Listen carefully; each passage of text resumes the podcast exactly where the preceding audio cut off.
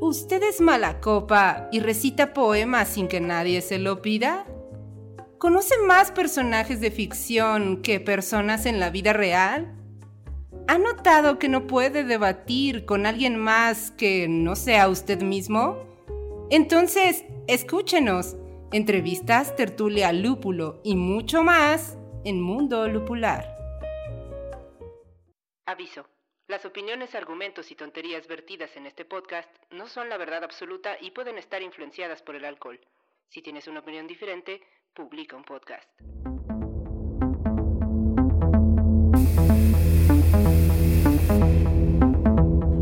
Hola, bienvenidos a un nuevo episodio de Mundo Lupular. Estamos aquí muy contentos en una semana más presentando un podcast para ustedes con este nuevo formato en el que tendremos capítulos más cortos divididos por secciones. Es decir, que ahora ya no tendremos capítulos completos donde tengamos una sección dedicada a película, una sección dedicada a libro y una sección dedicada a rompehielos, sino que ahora cada una de las secciones va a ser un podcast distinto para tener más contenido de una mejor forma y más cortos también, ¿no? Que creo que esto también puede ayudar mucho para aquellos que no son tan pacientes de estar tanto tiempo escuchando un podcast. ¿O qué opinan ustedes, muchachos? Sí, la verdad es que, que creo que la modernidad ya nos obliga a no estar tanto tiempo viendo videos, a menos de que sea Netflix o videos de YouTube sobre curiosidades o, o cómo hacen recetas. Creo que ya la verdad es que preferimos estar pasando las imágenes, ¿no? Como TikTok. O viendo a gente pelando huevos en, en todo el día en YouTube. Sí, ya, ya vivimos la vida loca. Exacto. ¿Pelando huevos? sociales. ¿Hay gente que pela huevos? Sí, o sea, hay gente que se dedica a como hacer ese tipo de cosas, pelar huevos, pues, todo lo que tiene que ver con el ASRM, ah, ¿no? con Y el ACMR. ese, ese- Ah. esa cosa que no me acuerdo cómo, cuáles son las siglas. Oigan, ¿y qué hacemos aquí? ¿Por qué no estamos pelando huevos? Podríamos estar monetizando ya.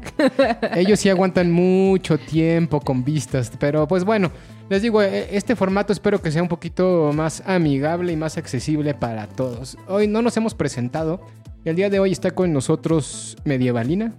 Hola, querido colectivo inconsciente. Sean bienvenidos a un nuevo episodio más, más corto. También está el Cachuchas hoy, está por acá. ¿Qué tal amigos? ¿Cómo están? Yo contento de estar en esta nueva sección que se va a ir rapidísimo por el bien de ustedes.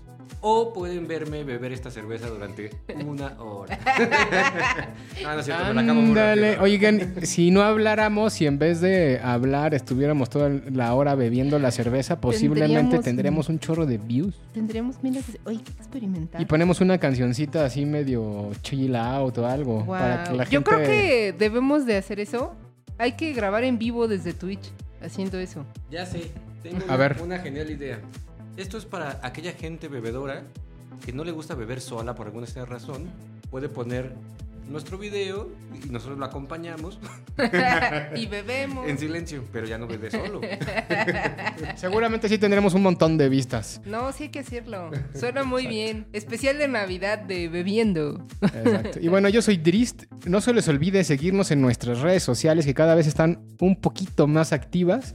Nos pueden encontrar en Facebook, que ya no, no tiene tanto éxito el Facebook. Fíjense, como que el Facebook ahora sí ya está muriendo hasta con las generaciones adultas. Depende de la generación, o sea, sí, creo que ya más bien como que el Facebook se lo adueñaron nuestros papás, o sea, la gente como de 50 a 60 y pues los millennials estamos entre TikTok, Instagram y, Y drogas duras. Y drogas duras. Y ellos no escuchan, y los de 60 no escuchan el podcast, fíjense, nuestro target está como entre los 35 y los 45 años aproximadamente. Ah, Millennials. Si pasan de los 45 o tienen menos de 35, pues también escúchenos, no sean gachos. Creo que puede ser una forma divertida de aprender algo de cultura o de no. desinformarse.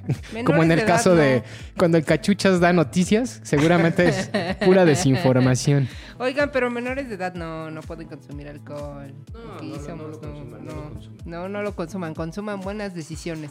Espérense hasta que cumplan 18 Ujú, Para Como que- todos lo hicimos en esta mesa. Para que sepa más rico. Exacto. Sí, porque además sabe bien fea la cerveza, ¿no? Cuando eres chavo y siempre pruebas la cerveza, es como, ah, sabe bien horrible. Sí. Ni entendemos por qué la probamos, ¿no? La prueben. Y bueno, además del Facebook también tenemos, bueno, en el Facebook nos pueden seguir como Mundo Lupular, también tenemos Instagram donde nos pueden seguir como Mundo Lupular, Twitter Mundo Lupular y el TikTok que es Mundo-Lupular. Una Ahí. desgracia esa historia. En el capítulo pasado la contamos. Exacto, si no saben por qué es Mundo-Lupular en vez de Mundo Lupular, vayan al capítulo antepasado y ahí van a darse cuenta del por qué. Fue muy triste, muy triste. Se solicita hacker Se solicita, se solicita un hacker para recuperar la cuenta de arroba Mundo Lupular. que nos autorrobamos. Exacto. Que nosotros mismos perdimos. Fue como cuando las mamás pierden al niño en el mercado, así. Pero con nuestra cuenta. tus llaves, ¿no? Claro. Necesitamos un AirTag para nuestra cuenta de TikTok. Oigan, y pues bueno, este, el cap- capítulo de hoy es una sección que se llama El Picayelos y el día de hoy vamos a estar discutiendo en el Picayelos, pues debatiendo sobre algo que nos haya gustado en el mundo literario. Ya es su sorpresa y ahorita Medievalina va a dar la introducción en el Picayelos para ver de qué vamos a platicar el día de hoy. Ah, ah, Pues primero una acotación. A esta sección siempre le decimos o picayelos o rompehielos. Creo que ya debemos de darle un nombre formal. Yo creo que está bien así. Que hay que bautizarla bien porque luego no sabe, la gente no sabe de qué Es como cuando tienes dos nombres, Juan Carlos. o así. Exacto. Mientras en la palabra, en el título venga hielo, ahí ya saben a qué nos estamos refiriendo. Rompehielo, picayelo, muerde hielo. La esencia de la sección sí es de romper el hielo. Claro. Pero como todos nosotros lo relacionamos con las Alcohol. bebidas alcohólicas, le decidimos poner picayelo, porque el picayelo pues se utiliza para picar el hielo de las cubas libres y otras bebidas. Pues bueno, miren, en esta sección picayelo slash rompehielo, eh, mm, me gustó o quise pensar un poco sobre esos este, fragmentos en la literatura que nos han marcado y, y- y me gustaría preguntarles eso, ¿no? O sea, ¿cuál es el fragmento en cualquier libro que hayan ustedes leído que hayan dicho, wow, qué bien lo hizo este autor? o cómo me marcó o qué mensaje tan fuerte me dejó y que también quieran compartirle a nuestro colectivo para que pues también después de que se vayan y vayan a dormir o a hacer sus cosas después de ver nuestro capítulo, pues se hayan llevado igual una nueva recomendación literaria. ¿Te refieres a una escena de algún Ajá. libro que haya sido como impactante, verdad? Claro. Sí. Este, ¿Quieres empezar cachuchas o empiezo yo? En lo que piensas en una, ¿o qué? Sí, yo sí tengo una. Y fíjense que casualmente esa escena de la que voy a platicar un poquito ahorita, vagamente, porque la verdad es que pues, ya no me acuerdo del 100% de qué es lo que pasa, que eso es una de las cosas que suelen suceder. Aquí, acuérdense, no estamos... No preparamos la sección, Medievalina nos la dijo de improviso. Entonces, pues no tuvimos como tiempo de dar una repasada de la, la escena para ver quiénes eran todos los personajes que salían, leitmotivs y demás. Pero, este, regresando al tema, esta escena que les voy a platicar me ayudó a, saber que el autor del que voy a platicar es uno de mis escritores favoritos. Por la capacidad que tuvo de hacerme sentir, en- ahora sí que como dicen por ahí en el mundo del cine, en el filo de la butaca hasta saber qué iba a pasar. A tal grado de estar leyendo horas, horas, horas, hasta sin tiempo, caminando, subiendo, bajando las escaleras para saber qué es lo que iba a pasar en la escena. Que creo que esa es como la intención de la, de la sección, ¿verdad? Y pues bueno, estamos hablando de Brandon Sanderson, el del cual hemos platicado ya algunas veces aquí en, en el podcast Mundo Lupular. Ya tenía mucho que no mencionábamos a Brandon Sanderson, No, por cierto. Debes de estar fumándole los oídos. Exacto. Y Isaac Asimov. Ándale, también Asimov tiene mucho que no. A mí se me hace que el Cachuchas va a hablar del de... de Cachuchas. Sí, se me hace que el Cachuchas va a mencionar a, a Isaac Asimov. Pero bueno, yo voy a hablarles rápidamente de Brandon Sanderson. La saga del Archivo de las Tormentas es una de las sagas más famosas de- del autor. Y particularmente el segundo libro que se llama Palabras Radiantes. Hay una... eh, curiosamente el libro no es mi favorito de lo que lleva hasta ahora la, la saga. Es el segundo tomo del Archivo de las Tormentas, pero hay una parte magistral que está súper bien narrada, que es la que les digo que hizo que uno me reconfigurara la idea de que realmente este cuate era un escritor maravilloso, ¿no? Porque son pocos los escritores que logran hacer que sientas una emoción así como tan fuerte cuando estás escuchando una escena narrada, ¿están de acuerdo? Sí.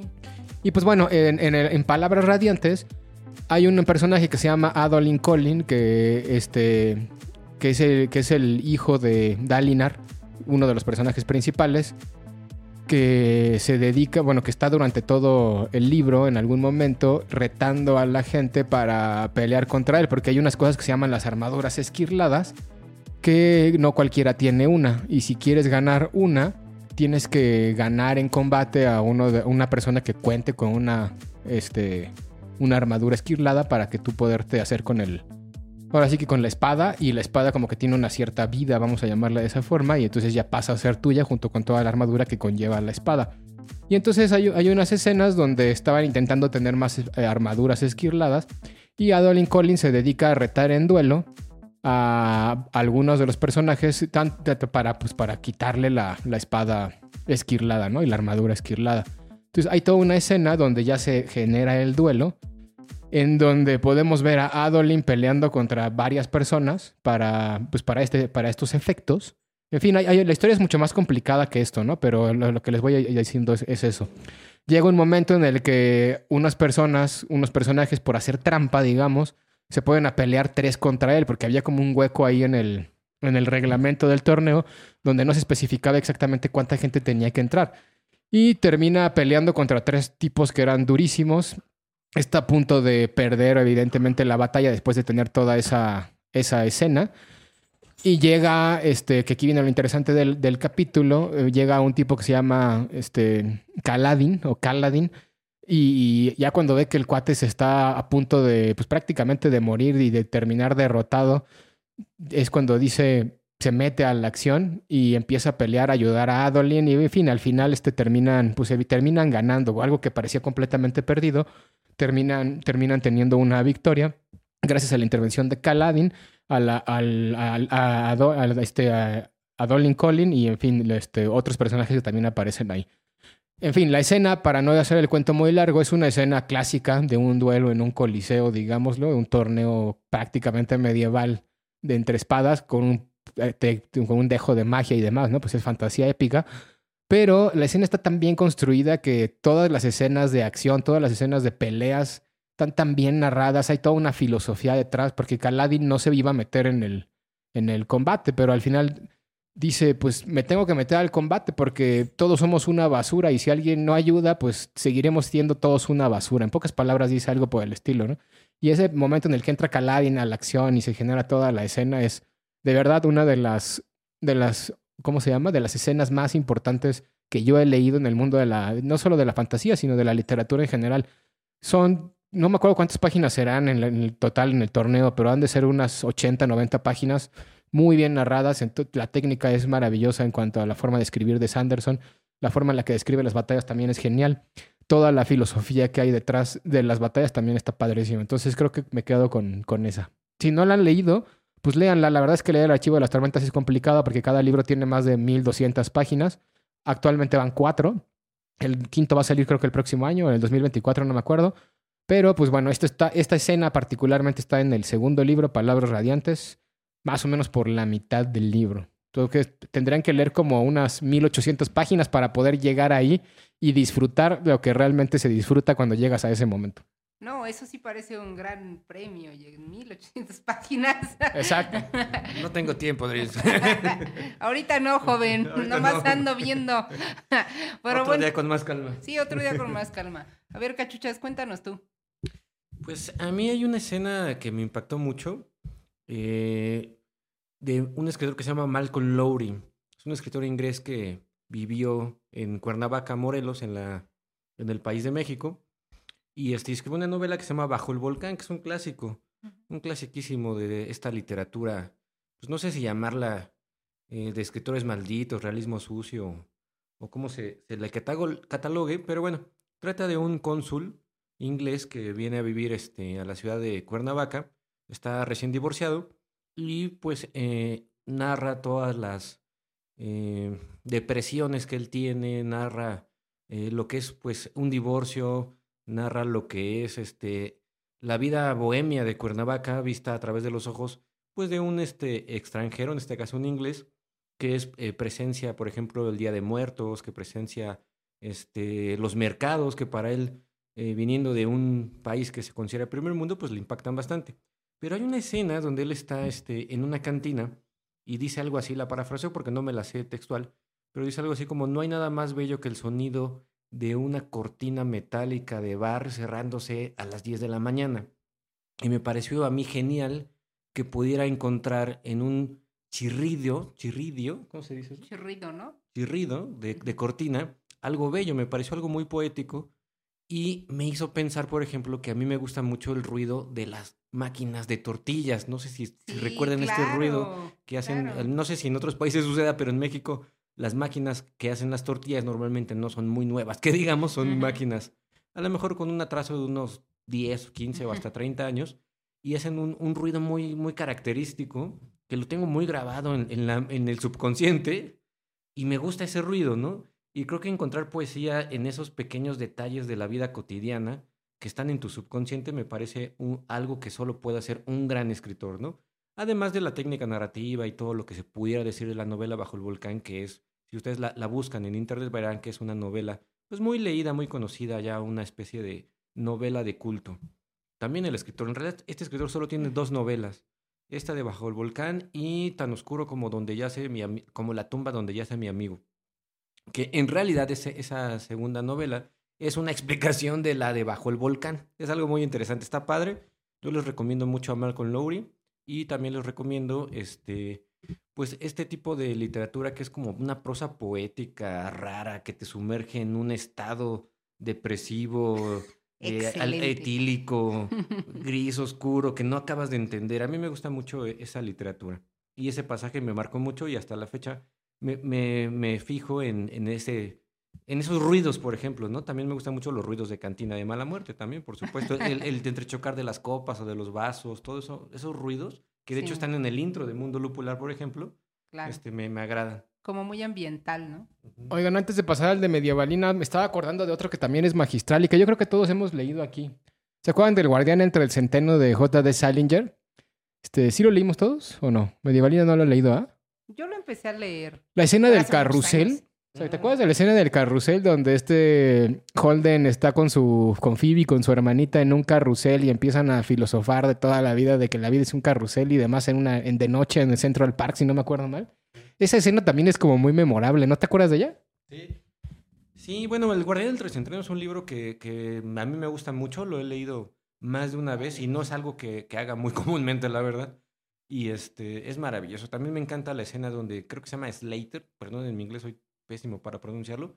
Es un chico popular, guapo y que tiene una apariencia de ser muy limpio, pero eh, como comparte este, habitación con este Holfeld, el personaje principal, ahí, ahí lo describe como una persona muy sucia, es decir, este tipo de personas que son solo en pura apariencia, ¿no? O sea, tú lo ves y está guapo, bien rasurado, bien peinado, ningún pelito se le escapa del gel ni nada, pero si entras al cuarto de baño donde él se arregla, te das cuenta que su rastrillo está hecho un asco, que el- no, la- las llaves, este, pues no sé, no la cierra bien y hay este, agua babosa, así, ¿cómo explicarlo? Como algo muy grotesco. Muy sucio. Es como la metáfora de que por fuera todo está bien limpio y abres un cajón o un closet y es todo un relajo, ¿verdad? Es como candil de la calle oscuridad en su casa. Exacto. Pues bueno, Dichos de señora. esa escena ahorita me acordé de ella porque también es una muy memorable dentro de la literatura, según yo. Pero bueno, Medievalina, a ver cuál es la tuya. Pues miren, yo estuve repasando en mi mente por muchas cosas y creo que justo ahorita, este, que Cachuchas dijo eso, ¿no? De, de que es algo que hace pocas veces, de leer muchas veces un libro. Este libro que les digo es el único libro en mi vida que he leído como cinco veces y es La Mortajada de María Luisa Bombal. Y creo que una de las escenas más memorables es justamente el final, pero les voy a contar un poquito de este libro para quienes no lo, no lo conozcan. Eh, este libro narra la historia de una señora que ya está muerta y cómo alrededor de ella, pues ella sigue observando todo y va viendo su vida y va hablando de todos, digamos que las personas importantes de su vida y todo, sea el daño que, que recibió o todo lo, lo que pudo haber vivido en esa época, que me parece que fue en los 20 porque además esta es una de las novelas este, que se incluye en el, en el naturalismo latinoamericano. De hecho, esta novela de María Luisa Bombal se le ha puesto en algunos este, estudios como una novela ecofeminista, porque es bien importante cómo toda la naturaleza está alrededor de, digamos que, de todas estas, este, pues sí, en cierto modo, dolor y, cosas que ha vivido la, el personaje principal, pues por ser mujer, toda la, el machismo, la misoginia, este, el dolor alrededor de su familia. Y pues en general en la novela vemos cómo pasa toda su vida narrada por ella que ya está muerta en su ataúd. E incluso la novela empieza así, ¿no? O sea, estoy en el centro y hay sirios y mi hermana está ahí al lado y están todos hablando. Y algo, una, una frase que, que se me quedó muy, muy clavada siempre en la vida y es creo que de mis favoritas. Y ella dice al final, ¿no? Bueno, no dice ella, dice un narrador omnisciente, dice, eh, la mortajada ya había vivido la muerte de los vivos y ahora va, a- va a vivir la muerte de los muertos. Y en ese momento, pues se, narra cómo desciende al, pues al, eh, a- a- ¿Inframundo? al- no, no al inframundo, ¿A la tumba? a la tumba, bueno, al, ay, es que se me olvidó el nombre. El, cuando hacen el hoyo, al hoyo, ahí donde Al- está la tumba para ya taparla, digamos. Exacto, ajá, y entonces pues se ve todo cómo ella baja, ¿no? Pero me pareció muy importante y muy interesante porque es cierto, ¿no? Se dice aquí mucho en México que tenemos la tradición del Día de Muertos, que incluso lo vemos en la película de Coco, ¿no? Cómo es como cuando tus vivos se olvidan de ti como si volvieras a morir, ¿no? Y entonces es como esa metáfora de ella ya en vida murió muchas veces por toda la violencia y el olvido de los que vivían al lado de ella y ahora va, va a morir en el otro olvido, en la muerte de los muertos. Entonces me parece que es muy, muy impresionante. De hecho, esta novela en los años 50, cuando, to- cuando todavía, cuando más bien cuando la tanatología empezaba a ser este, digamos que una ciencia formal o algo que se trataba, era una novela que, que la recomendaban a pacientes que ya estaban eh, terminales o, o familias que acababan de perder este, eh, personas, ¿no? Este, familiares. Porque sí es como todo este recuentro de, de la vida y de la muerte y de vivir el duelo, porque ella vive muchos duelos, duelos estando viva, ¿no? Pero también está viviendo un duelo estando muerta, o sea, de cómo ya se va a desprender de todo ese mundo terrenal. Entonces me parece que es como muy, pues no sé, como muy, muy, muy mágica el modo en el que lo narra, es muy triste, es muy dura, pero también es como muy, te lleva a reflexionar sobre muchas cosas de la vida y también como mujer sobre muchas violencias que pues si se vivían en esos años se siguen, se siguen viviendo ahora. Y ese es... Muy bien. Mi No, pues fragmento. está padre. Pues ya tenemos tres y un plus. Tenemos Brandon Sanderson con Palabras Radiantes. Tenemos al Bajo el Volcán de Lowry, La Mortajada de María Luisa Bombal. Un plus que es el, el de J.D. Salinger, el Guardián entre Centeno, la escena del carrusel. Bueno, hay dos. Y también la escena de donde están convivi- compartiendo cuarto Holden y el otro cuate en el, en la- antes de que se fuera del- de, la universidad, ¿no? Es casi al principio de la novela eso. Muy bien. ¿Se les ocurre alguna otra así como para ir cerrando? ¿Un plus? Ay, a mí, fíjate que otra de, la que, de las que se me ocurrió fue eh, cuando en la comunidad del anillo llegan con Tom Bombadil. Ok. ¿no? Qué, qué buena escena es esa. Yo nunca había sentido tanta paz en mi vida como cuando los hobbits llegaron con Tom Bombadil. y es que la Sí, verdad es como que un umbral, es como un limbo, así como... Ajá, y es todo mágico y sientes el calor en tu cuerpo como si estuvieras metiéndote en una cama calientita así en invierno y este y, y el- ver a Tom Bombadil siendo así tan es como ver a Santa Claus ¿no? Acá. Entonces, claro. sí creo que creo que sí es un es una gran tristeza que esa escena por ejemplo no aparezca en las películas pero es algo muy muy rico muy sabroso que te llevas de leer eh, la comunidad del anillo En, ese nove- pues, en esa serie hay bastantes escenas Sí. así memorables. La batalla del abismo de Helm puede ser otra. totalmente. Este, cuando regresan después de haber destruido el anillo en Mordor y encuentran la comarca, bueno, Sí. como que destruida y demás, eso también este, son como escenas muy memorables de, de la obra de Tolkien. ¿no? Ah, ¿Se te ocurre a ti otra? Cachuches. Eh, bueno, cambiando un poquito de, de género, también se me ocurre cuando este, en Los Detectives Salvajes del escritor chileno Roberto Bolaño, eh, donde buscan a la poetisa Cesárea Tinajero, se suben a un impala. Y, y yo me acuerdo mucho que me marcó esto porque busqué incluso cuál era el coche impala, es un lanchón. Y es uno de esos coches de mi sueño que nunca voy a tener porque es ocho cilindros y, Y no, no pienso pagar y esa no cabe en ningún lado, además. No cabe en ningún lado y, y realmente sería muy impráctico eh, el día de hoy en esta Ciudad de México tener un Impala. Sí. Pero es un coche que, que- que me parece precioso y me parece también pues muy poético de su parte utilizar una Impala, ¿no? Eh, para una novela de ese calibre, bueno, con esa ambientación, digamos, ¿no? Donde los personajes pues son pues, de bajos recursos, en el buen Sí, sentido. claro. No son poetas que viven la vida bohemia. Que además era, era para hacer un viaje de Ciudad de México a Ciudad Juárez. Sí. Es un viaje de, puta, de 21 como horas, 22 22 horas y más. En esas épocas donde las carreteras no estaban como hoy en día, pues yo creo que era un viaje de un día prácticamente en coche. Y si no te parabas. Pues imagínense andar en un Impala de aquí a Ciudad Juárez con ocho cilindros. No. En la noche, porque además se fueron de noche. esos poetas. ¿Cuánta gasolina pagaban? Exacto. La pagaban las hermanas Font, que eran las Ah, que tenían sí, ahí claro, un poquito claro. más de billullo. Ajá. Oigan, y también digo, este, para el colectivo inconsciente, a ver si alguien nos comenta. ¿Es correcto que le hayamos dicho escenas? Digo, yo sé que en- Claro. en, en el, en el teatro, en el drama, sí hay escenas. Pasajes. Son pasajes, yo pienso, pero creo que no es que esté mal llamarle escenas, sino como descubrir que le llamamos escenas porque es así como nosotros las imaginamos. O sea, en nuestra imaginación son escenas, ¿no? Es como si Claro. vieras una película.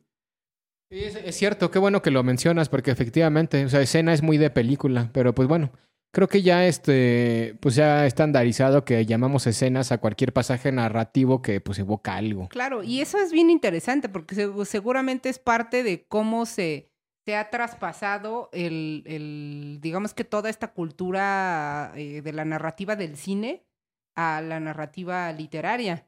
Porque te aseguro que antes de que existiera el cine nadie dir- diría es una escena, diría es un No, pasaje. totalmente. Ajá, ¿no? Bueno, sí hay escenas en el drama. Ajá, bueno, en el teatro. Que, que Shakespeare claro. y todo eso pues está escrito en escenas, pero tienen cierta característica. Claro, están ¿no? en algún lugar, tienen un este una entrada de locación y etcétera. O sea, no digamos que mentalmente, yo- bueno, yo quiero imaginar eh, si nos visita alguien del pasado, ah, que nos diga cómo lo entendían ellos, pero pues no tienes como esa misma noción de la lectura al comprender como la obra literaria y el pas, bueno, la escena eh, en sí, ¿no? Porque sí es muy estructurada la escena teatral dramática. Sí, digo, lo rescato nada más como un dato interesante de observar cómo el lenguaje se va modificando, ¿no? Cómo pasamos de llamarle eh, a una cosa escena y ahora le estamos llamando escena a algo que pues propiamente tal vez no lo sea, pero que se entiende perfectamente. No creo que nadie diga, ay, no les entendí, ¿no? Exacto. Pues bueno, colectivo. Nosotros ya dijimos siete, ocho pasajes, escenas, como ustedes le quieran llamar, memorables en la literatura y que nos hacen refrendar el gusto por este arte. Ahora les toca a ustedes platicarnos en los comentarios, ya sea en TikTok, en Instagram, en Facebook o en Twitter, cuáles son aquellos pasajes que a ustedes les han marcado y que seguramente, pues bueno, nosotros solo dijimos ocho de millones que hay, ¿no? No hemos hablado de, hablamos de unos cuantos nada más, pero hay muchos por ahí. ¿Cuál es el de ustedes? ¿A usted- ¿Ustedes cuál es la escena que más les ha marcado, la que no nos ha dejado dormir por estar leyendo y por saber qué es lo que va a pasar, de qué autor, de qué libro? Demás, nos gustaría saberlo mucho en los comentarios. Vamos cerrando el capítulo de, la de hoy, perdón, bueno, sí, de la semana también. No olviden seguirnos en nuestras redes sociales como arroba mundo lupular y en TikTok arroba mundo-lupular. Nos vemos en el siguiente episodio. Que estén bien. Se lo lavan.